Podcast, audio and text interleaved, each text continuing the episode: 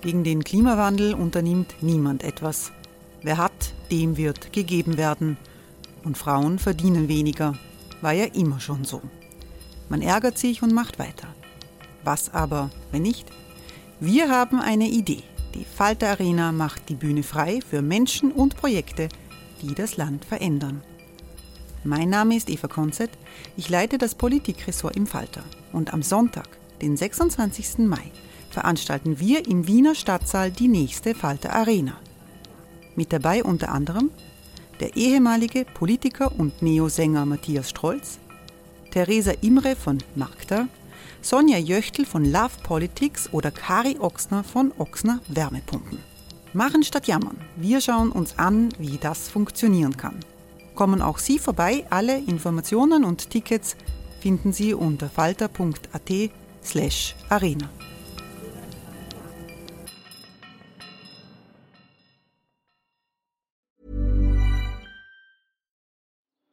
Die Erderhitzung ist kein Gefühl, aber mit vielen Gefühlen verbunden. Sorgen etwa oder Angst. Eine Veranstaltung gegen diese Ohnmacht ist Tipping Time, eine Klimakonferenz der Zivilgesellschaft. Von 9.5. bis 11.5. findet Tipping Time in Kooperation von Globe Art, Solektiv und Tangente St. Pölten statt und lädt ein zu Diskurs, Diskussionen und Workshops mit namhaften Vortragenden wie Nikolai Schulz und Friederike Otto. Weitere Informationen finden Sie auf www.tangentesanktpölten.at.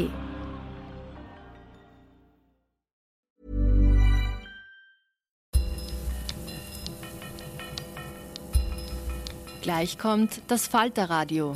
Vorher gibt es noch Werbung. Sie hilft, unsere journalistische Arbeit zu finanzieren. Hallo, mein Name ist Petra Hartlieb und ich bin Buchhändlerin, Autorin und die Moderatorin des neuen Podcasts Besser lesen mit dem Falter. Alle zwei Wochen lade ich Autorinnen und Autoren ein, um über das Lesen, Schreiben und das Leben zu sprechen. Sie finden uns überall dort, wo Sie Podcasts hören. Am besten abonnieren Sie uns gleich, dann verpassen Sie keine Folge von Besser lesen mit dem Falter. Falter Radio, der Podcast mit Raimund Löw. Sehr herzlich willkommen, meine Damen und Herren, zu einem außerordentlichen Falter Radio zum Corona Crash für Montag, den 16.03.2020. Die Virusepidemie hat die Weltwirtschaft abrupt in eine Krise gestürzt. Über das Wochenende haben die Regierungen umfassende Unterstützungsprogramme beschlossen. Eine Rezession soll vermieden werden. Ausgangspunkt war der Kollaps der Börsenkurse letzte Woche mit extremen Schwankungen bei den Aktien. Gebannt blickt die Welt darauf, wie die Märkte diese Woche reagieren werden, nach den Finanzierungszusagen der Regierungen in Europa und in den USA, aber angesichts einer sich in rasendem Tempo ausbreitenden Krankheit. Zu den besten Kennern der internationalen Börsen gehört der Ökonom Stefan Schulmeister. Schulmeister ist alarmiert. Ich habe ihn zuerst gefragt, wie sich der Corona-Crash von der Finanzkrise 2008 unterscheidet und wie groß die Ähnlichkeiten sind. Ähnlich ist das Ausmaß des Aktienkursverfalls bei gleichzeitigem Verfall der Rohstoffpreise, insbesondere des Erdölpreises Unterschiedlich sind die Auslöser. Es war damals die Pleite der Lehman Bank in New York und ist derzeit die Ausbreitung des Coronavirus. Wie signifikant ist das Ausmaß dieses Pendelschlags, der ja die Börsen in New York, in Europa, auch in Asien 10, 15, 20 Prozent oder noch mehr in die Tiefe gejagt hat? Ja, das Ausmaß ist gewaltig und besonders die Geschwindigkeit der Aktienkursverluste ist fast einzigartig. Und da kommen jetzt verschiedene Faktoren zusammen.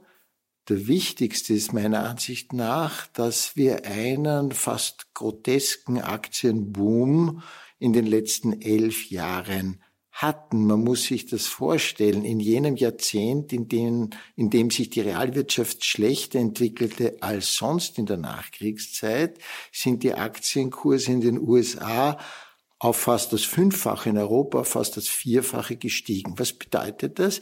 Dass sich äh, ein enormes Absturzpotenzial aufgebaut hat und der Auslöser Corona-Krise hat deshalb diese enorm schnelle äh, Aktienentwertung äh, verursacht, weil eben das Absturzpotenzial so hoch war.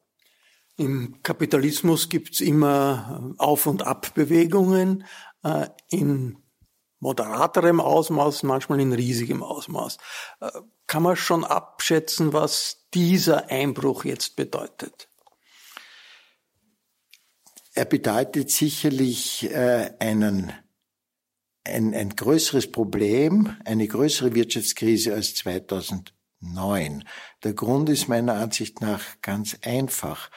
Äh, die Realwirtschaft wird direkt durch äh, Coronavirus und die Bekämpfungsmaßnahmen äh, ganz massiv betroffen alle Arten des sogenannten sozialen Konsums, also aller Konsumentscheidungen, äh, bei der Menschen mit Menschen interagieren.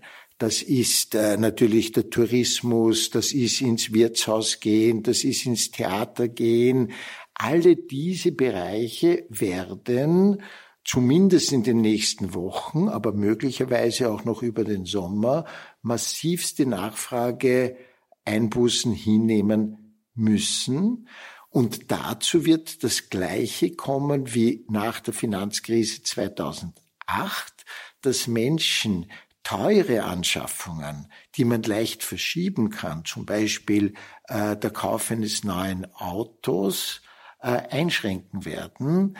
Äh, beides zusammen äh, ist ein stärkerer Dämpfungseffekt, als er 2008 äh, der Fall war.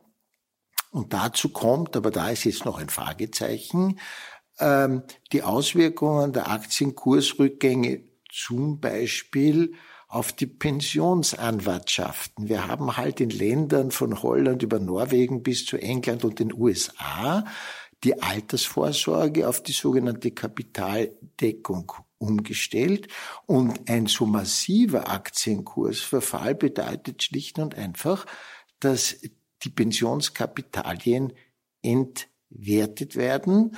Und äh, sollte der Prozess weitergehen, dann halte ich eine wirkliche Depression für möglich. Aber wie gesagt, das ist noch offen, weil die Politik wird alles tun, was in ihrer Macht steht, um eine Fortsetzung des Aktienkursverfalls zu verhindern.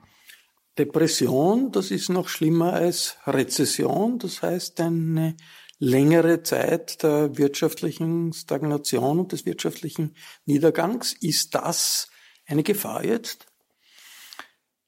Natürlich, zumindest mehr als je zuvor nach dem Zweiten Weltkrieg, weil eben verschiedene Krisenfaktoren zusammenfallen. Das eine ist die Ausbreitung des Coronavirus, das zweite ist der Verfall der Aktienkurse. Das dritte ist der Verfall der Rohstoffpreise. Das vierte ist damit zusammenhängend äh, die Situation auf dem Welterdölmarkt, also sozusagen der Preiskrieg von Saudi-Arabien gegen Russland. Ich darf erwähnen, dass Saudi-Arabien genau die gleiche Strategie 1985 probiert hat, also die Ölhähne aufzudrehen, die Welt mit einem Überangebot an Erdöl zu schwemmen, um damals äh, disziplinlose OPEC-Mitglieder an die Kandare zu nehmen, also zu bestrafen durch niedrige Preise, die sie nicht aushalten können. Das scheint auch die Kalkulation im Krieg gegen Russland zu sein, im Preiskrieg. Damals hatte das verheerende Auswirkungen, weil der Ölpreis dann 15 Jahre lang äh, auf sehr niedrigem Niveau blieb. Und das macht äh, den Blick frei für die nächste Problematik. Das ist natürlich der Klimawandel. Denn unter diesen Umständen äh, ist eine systematische Bekämpfung des Klimawandels unglaublich erschwert. Denn sowohl CO2-Steuern als auch die Preise für die sogenannten CO2-Emissionszertifikate werden dann, ähnlich wie, nach der Finanzkrise 2008, in den Keller gehen. Es gibt dann also wieder keine Preisanreize für die Menschen, ähm, konsequent und Jahr für Jahr äh, den Verbrauch fossiler Energien einzudämmen. Trotzdem, es hat äh, seit drei Jahren die Unberechenbarkeit der Weltpolitik gegeben durch Donald Trump. Es hat die Handelskrieg-Drohungen gegeben, die realen Elemente eines Handelskrieges zwischen den USA und China, dann auch äh, Probleme mit Europa. Trotzdem sind die Börsen immer gestiegen, gestiegen, gestiegen. Jetzt äh, kann man sich vorstellen, dass man sagt, dass das so weitergeht, ist, ist äh, äh, nicht vorstellbar. Aber warum jetzt dieser Einbruch? Ist das wirklich das Virus der entscheidende Auslöser, dass es so rasant runtergegangen ist in den letzten Tagen? Oder kommt da auch äh, ein großes Misstrauen äh, ins Spiel gegenüber der amerikanischen Führung, den amerikanischen Präsidenten und der Unberechenbarkeit der Weltpolitik? Sicher auch, aber äh, entscheidend ist doch ähm, das Verhalten der professionellen Spieler auf den Finanzmärkten. Und wenn Sie vorher sagten, die Kurse seien die ganze Zeit in den letzten Jahren gestiegen, dann stimmt das nicht ganz. Es gab Ende 2018 bereits einen sehr ausgeprägten Aktienkursverfall, der dann aus unbekannten Gründen, ich hatte damals, muss ich zugeben, schon gedacht, dass es jetzt äh, in einem Bärenmarkt geht. Warum? Weil die professionellen Trader natürlich aus 150-jähriger äh, Erfahrung wissen, dass jedem Bullenmarkt, wenn also die Kurse über viele Jahre übermäßig nach oben gehen, ein Bärenmarkt folgt. Und wer frühzeitig äh, sozusagen umsteigt und auf fallende Kurse spekuliert, der macht noch höhere Profite als bei steigenden Kursen, weil es ja für Spekulation heute mit Hilfe der sogenannten Finanzderivate gar nicht mehr darauf ankommt, ob Kurse steigen oder fallen, sondern darauf, dass man die richtige Wette eingeht, was die Richtung betrifft. Es ist sogar noch schlimmer, wenn die Kurse fallen und ich spekuliere auf fallende Kurse, ist mein Profit in aller Regel deshalb deutlich höher, weil eben die Fallgeschwindigkeit von Kursen höher ist als die Aufstiegsgeschwindigkeit. Das macht es im Moment auch so relativ schwierig für die Politik, selbst durch massive Signale, wie sie etwa der Herr Trump ja versucht hat, die, den Kurssturz äh, zu bremsen. Allerdings heute zum Beispiel, äh, Freitag sind die Kurse wieder deutlich gestiegen, weil zumindest in Europa man den Ankündigungen der deutschen Regierung vertraut, dass unbeschränkt, bitte unbeschränkt, Kredite für sämtliche Unternehmen äh, zur Verfügung gestellt werden.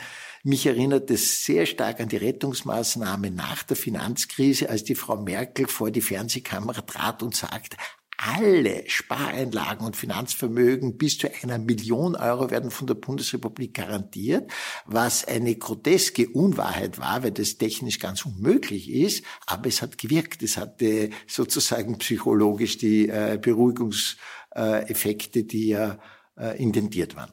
Wie groß ist das Risiko, dass diese Unsicherheit auf den Märkten auch auf die Banken und auf den Finanzbereich übergreift?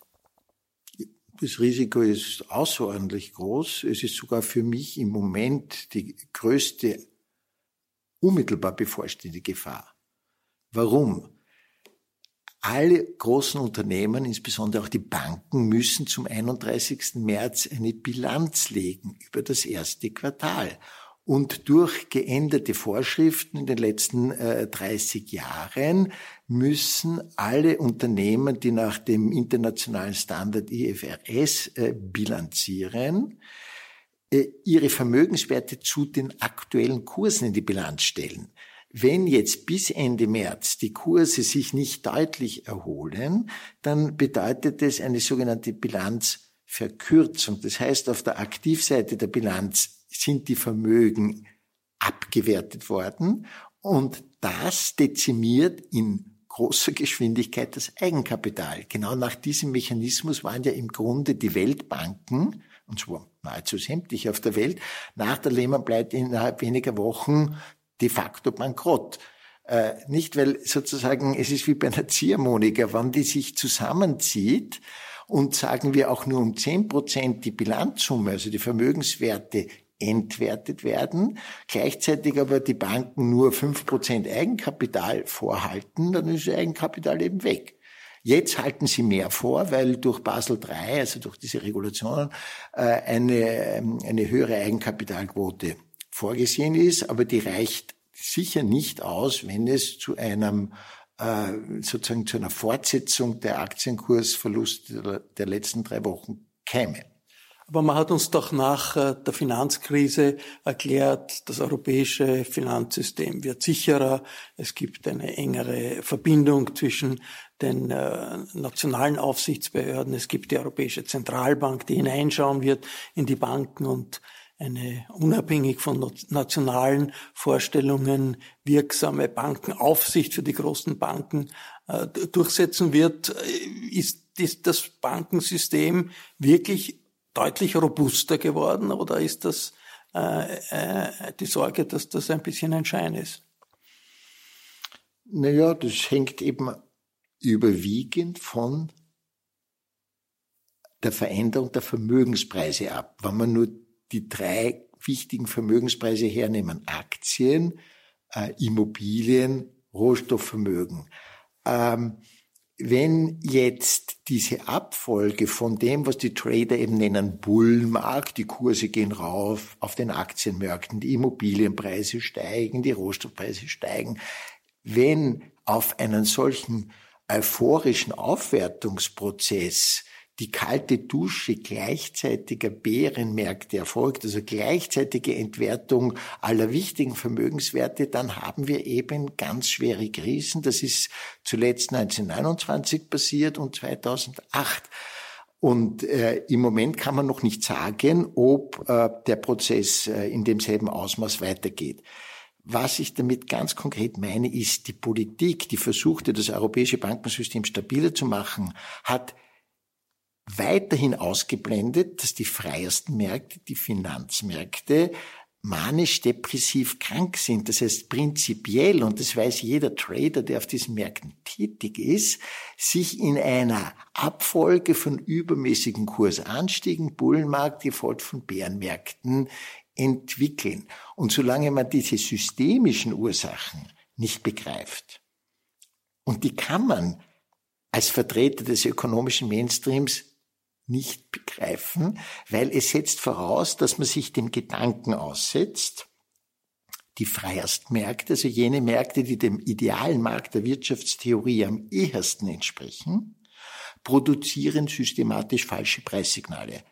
Wenn man sich diesem Gedanken aussetzt, dann müsste man im Grunde die wirtschaftswissenschaftliche Restauration der letzten 45 Jahre sozusagen für falsch erklären, Nobelpreise zurückgeben etc., das ist ausgeschlossen. Also da ist die kognitive Dissonanz sozusagen die Abwehr meiner Ansicht nach zu groß. Wenn ich das richtig verstehe, sagt der Stefan Schulmeister, das ist ein systemisches Problem des Finanzkapitalismus, nicht etwas, das auf eine Krankheit oder irgendwelchen Fehlkalkulationen zurückzuführen ist. Wie könnte man jetzt äh, korrigierend eingreifen, damit äh, die Schocks weniger gefährlich werden?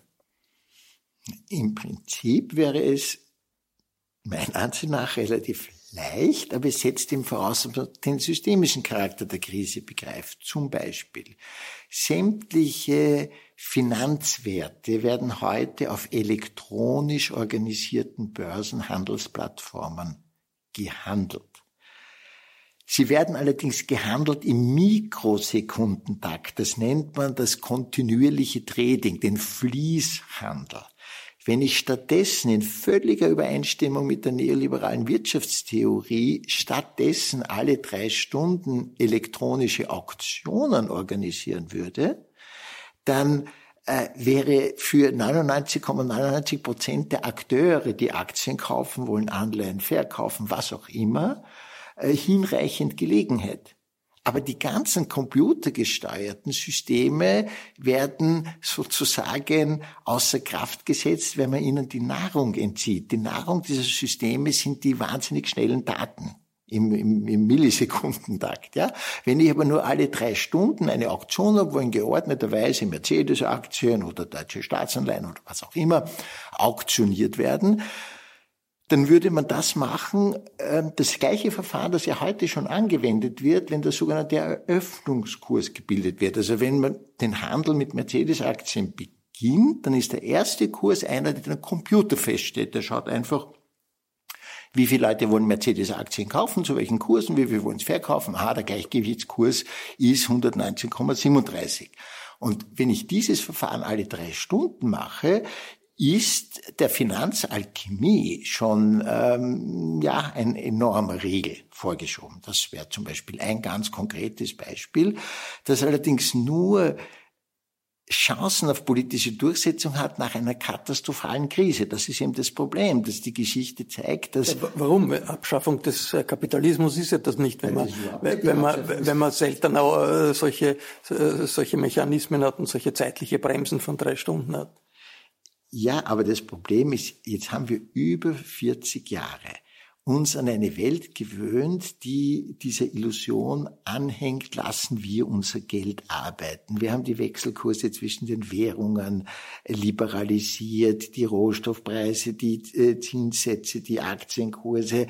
Äh, und nach 40 Jahren ist sozusagen die radikale Infragestellung dieses Systems, nicht des Kapitalismus an sich, sondern dessen, was, dessen, was ich halt Finanzkapitalismus nenne, äh, fast undenkbar, so komisch das erscheint. Ich hatte nämlich schon gedacht, nach der Finanzkrise 2008 würde angesichts der Schwere der Krise ein doch etwas grundlegenderes Umdenken erfolgen. Aber es gab nur ein Window of Opportunity, sozusagen eine Schockphase von sechs Monaten zwischen September 2008 und März 2009.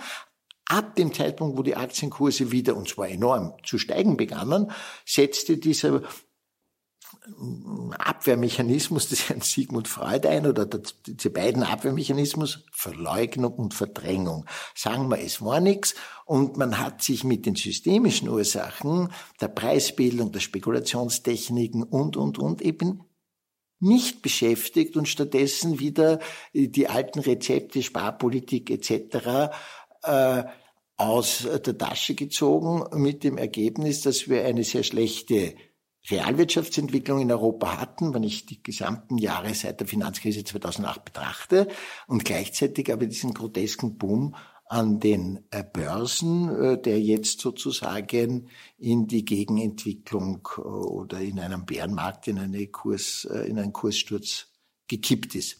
In der Finanzkrise haben alle betont, es gibt eine gemeinsame, eine gemeinsame Reaktion. Die Staats- und Regierungschefs der großen Industriestaaten haben gemeinsam agiert, die äh, Zentralbankchefs haben, haben relativ koordiniert äh, agiert. Die Europäer waren auch, auch äh, ziemlich auf gleicher Linie. Jetzt herrscht politisch Nationalismus, auch in der Finanzpolitik Nationalismus. Wie sehr erschwert das ein Gegenhalten gegen diese sich aufbauenden Risiken?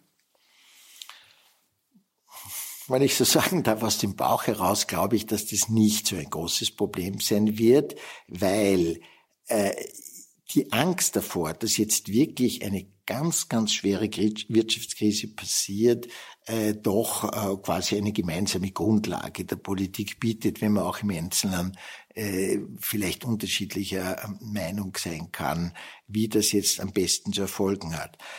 Die größte Gefahr sehe ich darin, dass die Art, wie die Realwirtschaft betroffen ist, heute eben sehr anders ist als 2000. 2008.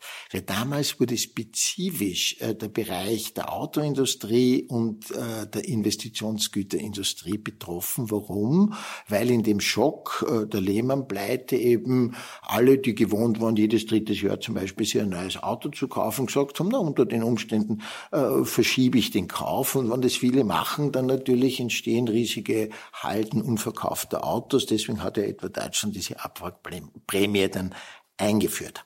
Heute ist die Sache anders, weil heute wird ein Bereich der Wirtschaft zunächst unmittelbar getroffen, bei dem man so Dinge wie Kurzarbeit nicht so leicht durchführen kann, zum Beispiel der gesamte Tourismus. Wenn man sich vorstellt, was das bedeutet, dass sämtliche Hotels in Tirol, Salzburg für eine gewisse Zeit jetzt geschlossen sind, dann heißt es, dass natürlich tausende äh, Arbeitnehmer dort äh, höchstwahrscheinlich gekündigt werden. Dann heißt es, dass die äh, Hoteliers mit sehr plötzlichen Einbrüchen ihrer Umsätze und noch mehr ihrer Gewinne äh, zu rechnen haben.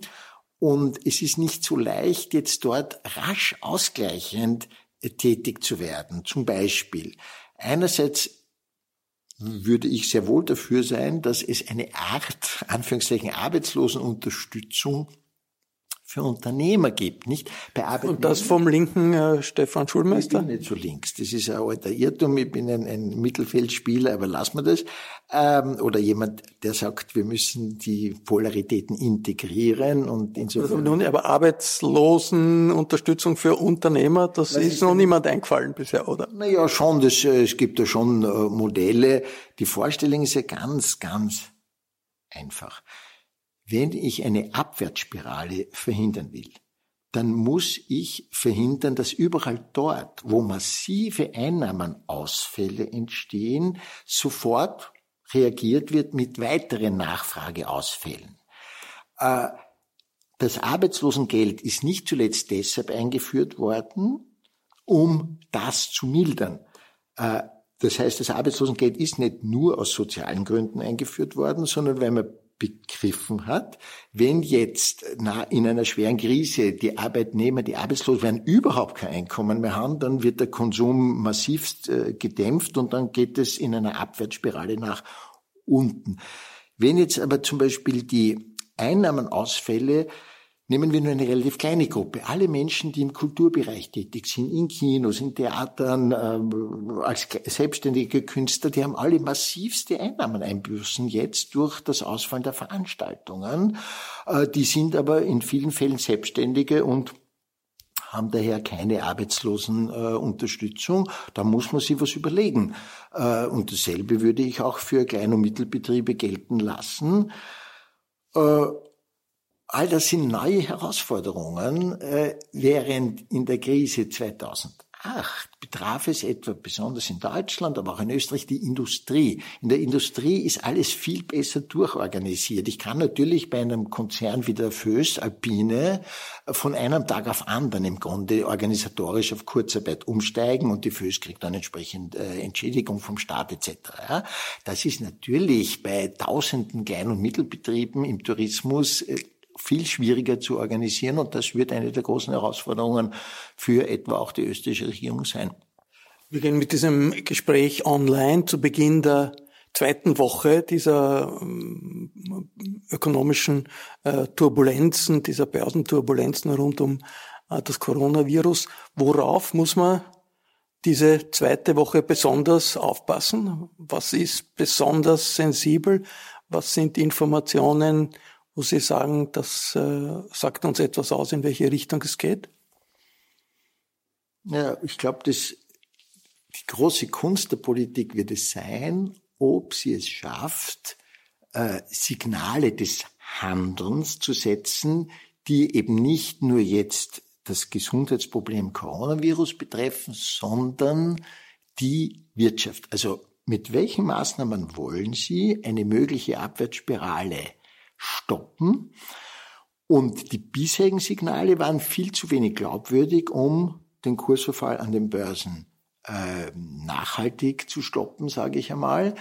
Äh, es ist zu hoffen, dass in einem Schritt eins zum Beispiel die Europäische Kommission, die Europäische Zentralbank erklären. In dieser Situation werden einmal sämtliche Schuldenregeln, Fiskalregeln, also äh, drei Prozent Defizit und ähnliche Regeln außer Kraft gesetzt, weil wir eben in einer außergewöhnlichen Situation uns befinden. Das zweite wäre, wie ich es vorher schon angedeutet habe, Maßnahmen, die danach trachten, all jene, die jetzt so massive Einnahmenausfälle haben, irgendwie, wie soll ich sagen, abzufangen, damit eben das Ganze nicht in einer Abwärtsspirale, also in einer Art Kettenreaktion nach unten, äh, sich fortsetzt. Ich glaube schon, dass wenn es, ja, der letzte Punkt, der vielleicht noch ganz wichtig ist, ist, bisher starrt die Politik und auch die Medien viel zu sehr auf die Notenbanken. Ja, die müssen uns jetzt retten. Und das ist äh, der falsche Adressat. Retten kann jetzt oder wirklich massiv was tun nur die Regierungen mit konkreten Expansionsprogrammen, mit meinetwegen einem Vorziehen von Einzelmaßnahmen des Green Deal, also massive Investitionen, thermische Gebäudesanierung. Da gibt es durchaus Dinge, die sehr kurzfristig aktivierbar sind, wenn man sich sozusagen der Defizitschranke entledigt.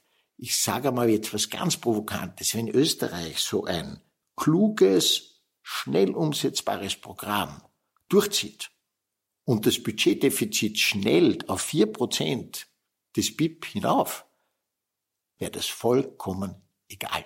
Niemand würde gegen Österreich Sanktionen ergreifen, weil wir in einer Situation sind, äh, wo das äh, eigentlich lächerlich wäre.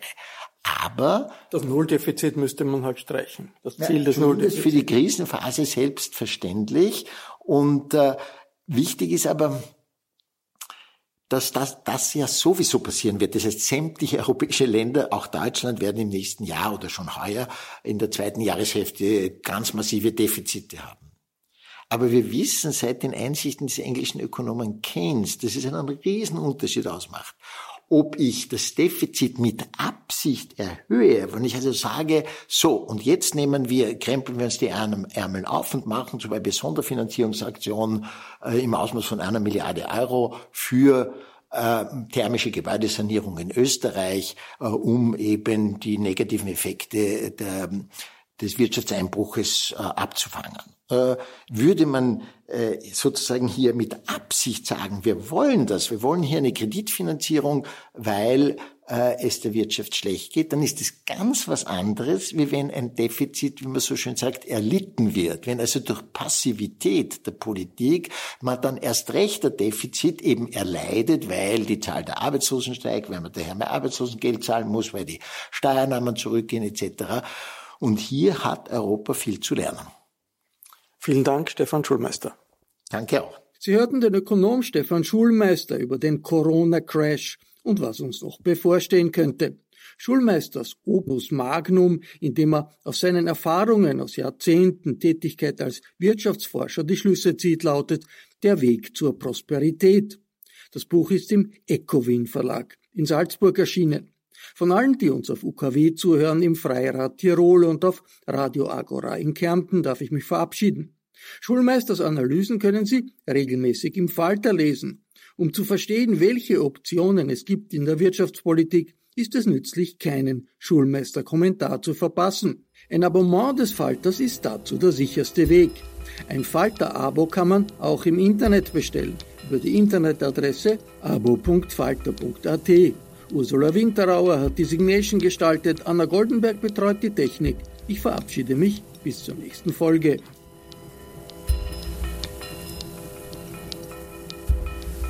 Sie hörten das Falterradio, den Podcast mit Raimund Löw.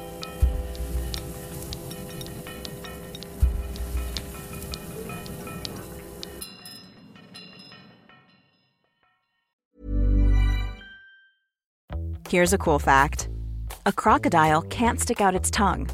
Another cool fact: You can get short-term health insurance for a month or just under a year in some states. United Healthcare short term insurance plans are designed for people who are between jobs, coming off their parents' plan, or turning a side hustle into a full time gig. Underwritten by Golden Rule Insurance Company, they offer flexible, budget friendly coverage with access to a nationwide network of doctors and hospitals. Get more cool facts about United Healthcare short term plans at uh1.com. Hey, it's Paige DeSorbo from Giggly Squad. High quality fashion without the price tag? Say hello to Quince. I'm snagging high end essentials like cozy cashmere sweaters, sleek leather jackets, fine jewelry, and so much more. With Quince being 50 to 80% less than similar brands. And they partner with factories that prioritize safe, ethical, and responsible manufacturing. I love that. Luxury quality within reach. Go to quince.com slash style to get free shipping and 365 day returns on your next order. Quince.com slash style.